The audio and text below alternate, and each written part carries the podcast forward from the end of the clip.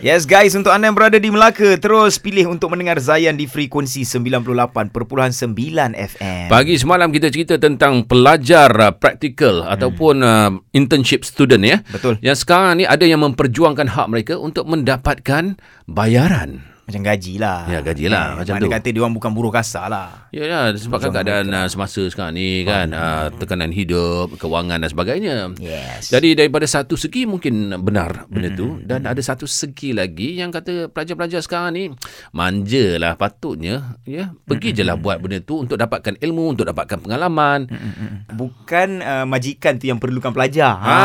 Hmm. tapi pelajar tu yang perlukan majikan untuk dia fulfill dia punya subjek tu lah. Uh, Ah, macam tu lah. awak rasa macam mana Nas? Ah, eh, jap. Topik ni semalam kan? Ya. Kalau bawa ke sini, Eh. eh, masak kita bang. Tak semalam Ah. lepas kita tutup topik tu Ah. berdentum-dentum Ya, betul lah ah, kan ah, Asap ni kita punya ah, telefon. ya ramai lagi yang nak share pendapat dia orang dengan WhatsApp pun kan Ah, memang banyak sangat so rasa macam kita kena bawa ke hari ni Ha.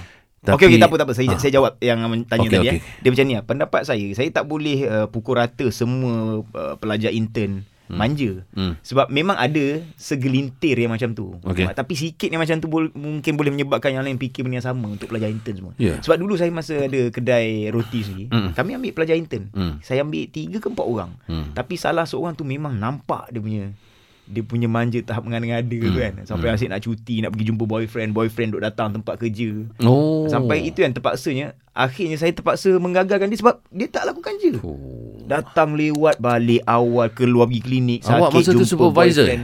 Ha? awak supervisor ke owner Saya owner. oh masya-Allah Waktu tu sebelum hmm. saya kerja dekat sini kan. Hmm. hmm So gitulah ceritanya. Tapi saya tak boleh pukul rata semua sebab Ya, yeah, Yalah, Hmm. antara tiga orang yang saya ambil praktikal tadi, hmm. yang dua orang tadi sangat rajin.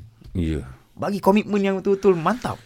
So ha. mungkin itu dilema jugalah untuk majikan nak bayar Ah. ke Betul tidak nak juga. bayar ke tidak. Betul juga. Tapi kalau saya jadi majikan at least Mm-mm. ada bayaran sikit.